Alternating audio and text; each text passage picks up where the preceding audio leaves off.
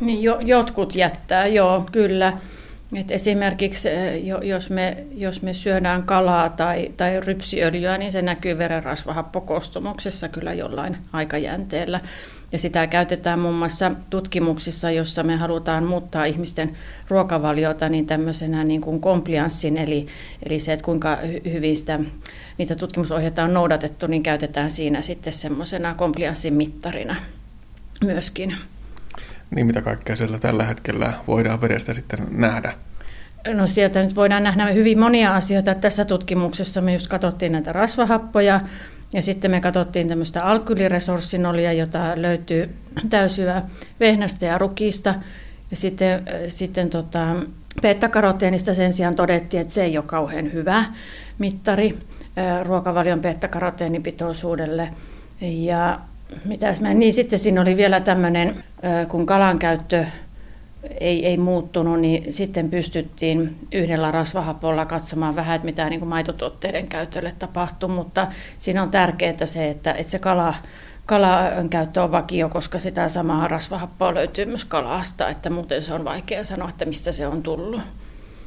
Niin, kala kuuluu olennaisena osana tuohon terveelliseen pohjoismaiseen ruokavalioon ja tämän tutkimuksessahan tätä nyt on käytetty hyväksi. Niin, kyllä, kyllä, nimenomaan.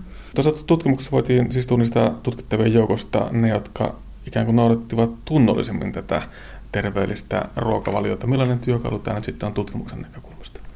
No kyllä me niin kuin pystytään sen avulla vähän katsomaan, että kuinka kompliantti se tutkittava on ollut, että kuinka hyvin hän on näitä, näitä tota, olennaisia ruoka-aineita käyttänyt sen tutkimuksen aikana.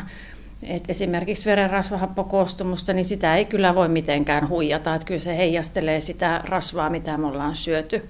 Et kyllä siellä kalan käyttö näkyy, siellä näkyy lihan käyttö, siellä näkyy rypsiöljyn käyttö, siellä näkyy auringonkukkaöljyn käyttö. Että kyllä, kyllä se niin vaan, vaan tota on ihan, miten sen nyt sanoisi, että et sitä ei tosiaan voi huijata.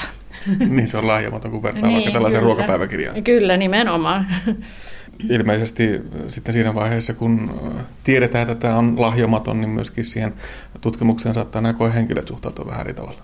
No itse asiassa meidän tutkittavat on aina ollut tosi motivoituneita et ei, ei meillä ole tämmöistä komplianssiongelmaa kyllä yleensä ollut, että me ollaan saatu, saatu sitten näistä biomarkkereista, mitä aiemmin on käytetty esimerkiksi verenrasvahappokostumusta, niin oikein hyviä tuloksia. Että kyllä me ollaan niin kuin huomattu, että ne on niitä rasvanlähteitä käyttänyt, mitä heille on ohjeistettu. No, tutkimuksen työkaluna tätä voidaan ilman muuta hyödyntää. Näkeekö näistä sormijäljistä sitten jotain kokonaiskuvaa muuten ruokavaliosta, jota voitaisiin käyttää vaikka terveysneuvonnan työkaluna? No tota, ky- kyllä, kyllä se, semmoistakin voisi ajatella, että nykyään niin ei tehdä. Mutta esimerkiksi ruokavalion rasvan laatu, jos, jos tuota, ihminen sanotaan vaikka, että laittaa hyvin vähän itse ruokaa ja, ja syö, syö esimerkiksi leipää vähän, että ei, ei niin kuin leipärasvaakaan juurikaan tule ja niin edespäin, niin hän voi olla täysin tietämätön siitä, että minkälaista rasvaa hän syö, jos hän ruokailee kovin paljon kodin ulkopuolella. Että semmoisessa tapauksessa esimerkiksi voisin ajatella, että, että siitä määrityksestä voisi olla mielenkiintoa ja, ja toisaalta sitten ohjauksen tueksi. Niin, biomarkkereista on tosiaan kyse. Miten helppo näitä uusia biomarkkereita on sitten alati uudistuvalle tutkimukselle kaivaa sieltä, sieltä käyttöön?